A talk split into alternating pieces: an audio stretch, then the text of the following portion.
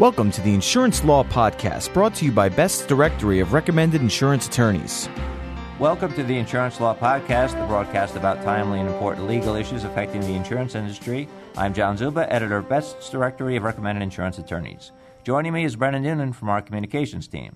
We're pleased to have with us today attorneys Ray Alvarez and Kate Kamick from the law firm of Luks, Santaniello, Petrillo, and Jones in Florida.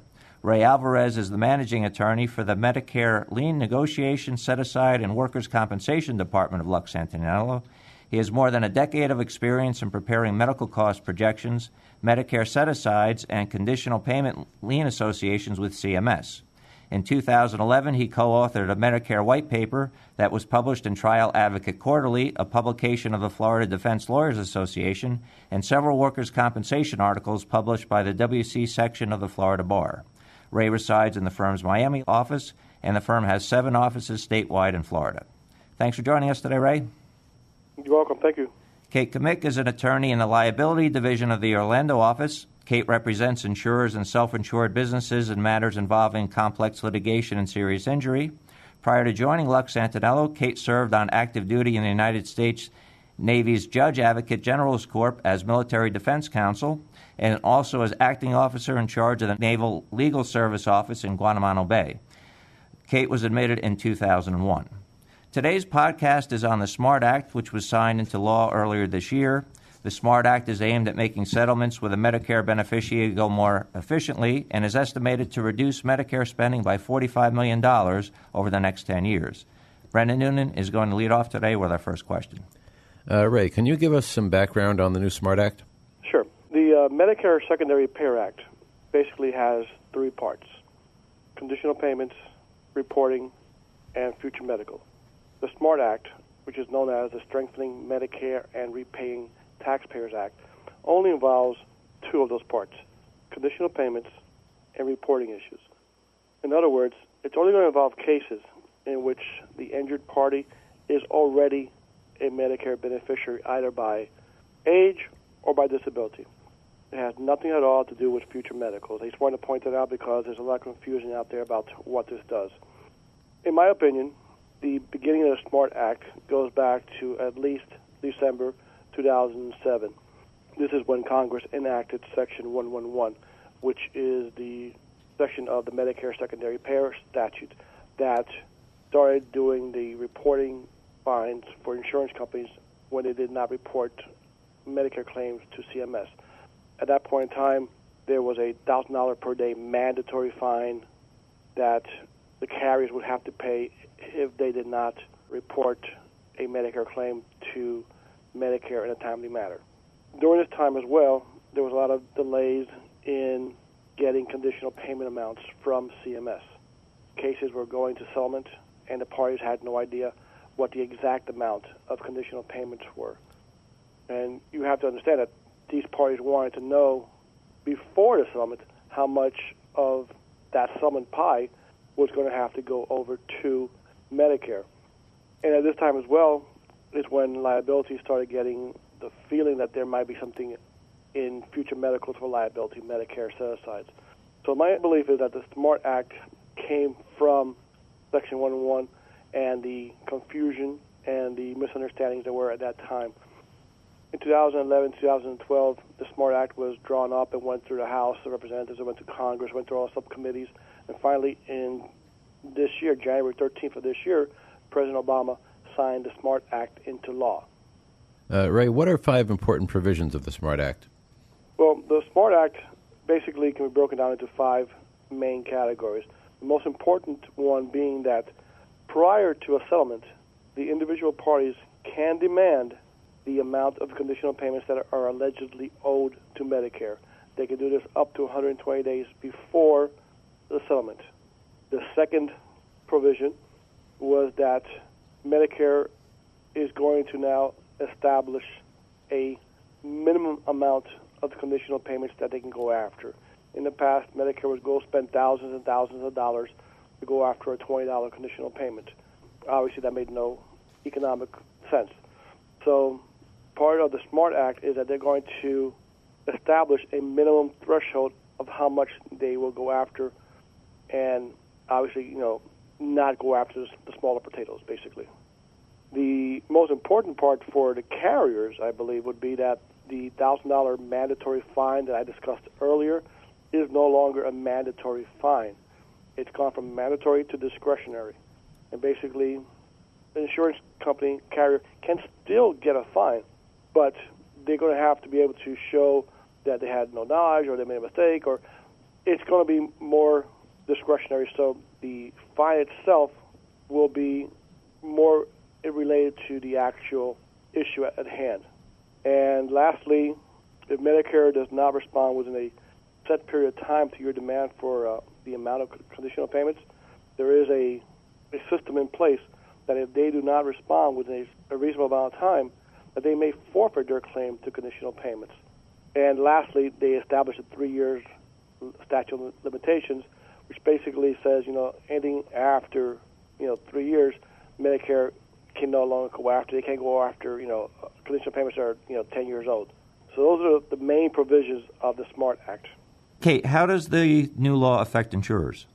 Well, building on what Ray mentioned before, the biggest thing that insurers are celebrating about is that the $1,000 per day fine for failure to report is changed from a mandatory fine to a discretionary fine. The phrase in the law, shall be subject, was changed to read, may be subject to a civil money penalty of up to $1,000 for each day of noncompliance. Now, insurers could be subject to the fine, and so we're waiting to see what mechanisms are put in place to actually enforce this fine. The second issue that insurers have to be aware of is the three year statute of limitations. Uh, as Ray mentioned, no longer can insurers or plaintiff lawyers or defense lawyers be subject to conditional payment reimbursements five, six, seven to ten years after a case has been settled. However, all the parties, and the insurers included, have to make sure that everything is reported properly in order for that three year statute of limitations to start running and to make sure that they get the benefit of the three year statute. And Kate, how may settlements be affected by the new act? Well, there are a number of ways that settlements can be affected by the act. The first thing I would remind everyone is that all the parties, the insurers, the defense lawyers, and the plaintiff lawyers, have to be proactive in addressing all of these Medicare issues prior to the settlement date. One of the things that we would advise is that all the parties be aware of and communicate with each other about who is taking responsibility for which aspects of reporting to Medicare. The other aspect of settlement that could be affected touches on what Ray mentioned to us before, which is that prior to a settlement, the parties can request a conditional payment amount. And that creates a 120 day window where there is one conditional payment amount that the parties can rely on in negotiating their settlement. A final thing that can affect settlements is that the parties need to be aware of which date is the settlement date that Medicare is going to use. Sometimes it's going to be the judgment. Sometimes it's going to be a settlement agreement that's reached at mediation. Sometimes it's going to be a settlement check. And so determining which date is the actual settlement date is going to be important. Uh, Ray and Kate, what are some practice pointers on handling a settlement in a case that involves the new SMART Act? Okay, I'll start off on this one, Kate again, I think we need to emphasize that this new law, the SMART law, only deals with claimants who are Medicare beneficiaries, which basically means that SMART law is only going to affect a small amount of cases. Again, those cases involving people who are on Medicare because of age or because of disability. That being said, the SMART law needs to be taken seriously and needs to be reminded of what's going on because, again, those cases that we're going to have the SMART law implications will be few and far between. So you need to have your accounts somehow flagged that this is a Medicare beneficiary account so that it can be worked properly. My piece of advice is to be proactive, proactive, proactive. We all know the CMS backlog is amazing. I mean, they take months and months and months sometimes to get us information that we need to resolve our cases. The smart law gives us now a window of opportunity in which they have to, according to the law, give us the amount of conditional payments within a certain period of time. Given that we have 120 days to get that information and knowing CMS and their backlog, I would recommend to be very proactive and at least 120 days before the case settles, whether it be by mediation, whether it be by negotiations, to at least recommend to the carrier and request the amount of conditional payments as early as possible so that Medicare can provide you with this information. In my opinion, the days where we prepare a mediation evaluation a month before mediation, those days are gone because we need to know four months in advance what the conditional payments are going to be or, or what they should be so that when it does come time for the mediation, we have that number and we can resolve that case knowing the amount of conditional payments prior to the settlement, which is what smart law is trying to accomplish. Kate? To add on what you've said, Ray, some practice tips in terms of settlements. I would add that the parties, the plaintiff counsel, the defense counsel, and the insurers all have to be in constant communication about who is doing what. And by that I mean which party is requesting the conditional payment amount. The reason that that's important is the conditional payment amount request triggers that 120 day window. If the insurer requests a conditional payment account, the defense counsel separately requests one, and the plaintiff's counsel separately requests one, CMS can pick the date that they want in order to respond to the request. So have communication with everyone to make sure all the parties know who is doing what and which parts of reporting they're taking care of. A second practice pointer is that defense counsel should be aware of and in communication with their insurers about what the insurers are going to require as language in the settlement with respect to these Medicare claims. Each insurer is going to have different requirements. It's very difficult to amend the settlement agreement after the fact. So the defense counsel and the insurers need to communicate with each other to know what the insurance company requires and what they want in the settlement agreement. Another matter that I would recommend as a, as a practice pointer is that you need to determine how CMS will be reimbursed at the time of the settlement. For example, will Medicare's name go on the settlement check? How and when will they be reimbursed? And who will no- negotiate the conditional payment amount? The more detail that is discussed before the settlement, the fewer problems are going to occur after the settlement. Often, this type of detail is not addressed and it causes delays and complications. And Ray, uh, where does this uh, new SMART Act go from here? Well, guys, the, the, the SMART Act is still a baby. It's like five weeks old. It really hasn't taken off yet. A lot of dates still need to be established as to when they're going to take effect. For example, the part of the SMART Act which says that they will no longer go after Medicare conditional payments lower than a certain amount, that amount is scheduled to be established every year before or on November 15th of every year. For example, this year, they have not established that number yet. So is Medicare still going to go after amounts of conditional payments that are not financially feasible? The amount of conditional payments, while it's a great thing, and the SMART Act is moving us in the correct in the right direction, but having to wait four months to obtain an amount of conditional payments in this world where at a push of a button you get information is still too long of a period of time. The parties are involved in settlements need to know, want to know, have to know the amount of conditional payments sooner than a four month period.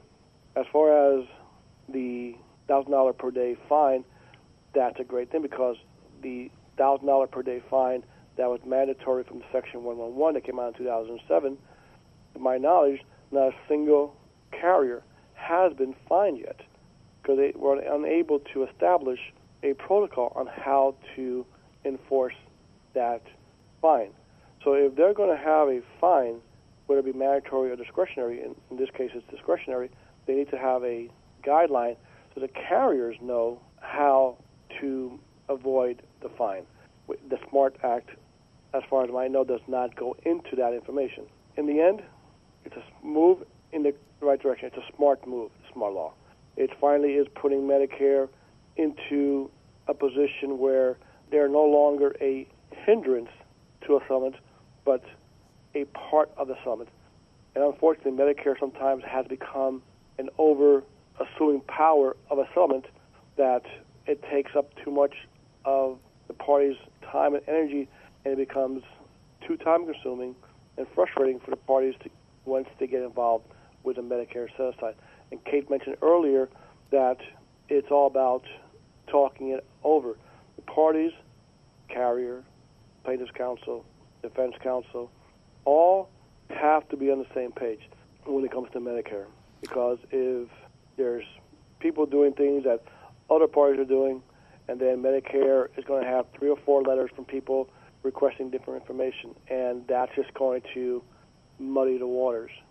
The bottom line is the SMART Act is so new, not all of the provisions are in place, and there are going to be changes throughout this year and the next year in how it is applied. Be in constant communication with your attorneys to get updates on how things are evolving. Ray and Kate, thanks for joining us today. Thank you for having us. Thank you. That was Ray Alvarez and Kate Kamick from the law firm of Luks, Santaniello, Petrillo, and Jones with seven offices throughout Florida. Special thanks to Brendan Noonan from our communications team and to our producer, Brian Cohen. And thank you all for joining us for the Insurance Law Podcast. To subscribe to this audio program, visit podcast.insuranceattorneysearch.com or go to online directories such as iTunes or Google or Yahoo's podcast directory. If you have any suggestions for a future topic regarding an insurance law case or issue, please email us at lawpodcast at ambest.com. I'm John Zuba, joined by Brendan Noonan, and now this message.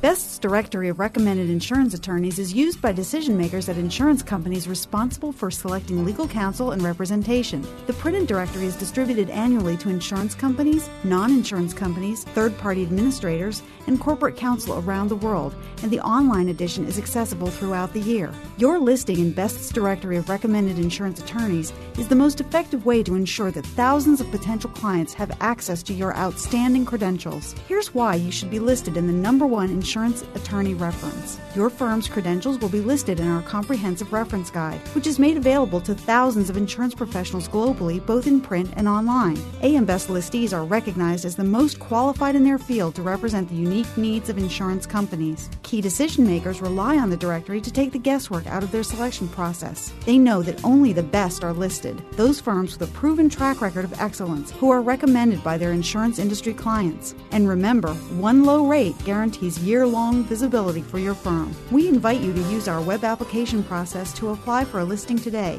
With our reasonable rates and broad exposure, there's no more effective way to get the attention of the insurance industry. For more information about Best's Directory of Recommended Insurance Attorneys, visit www.insuranceattorneysearch.com.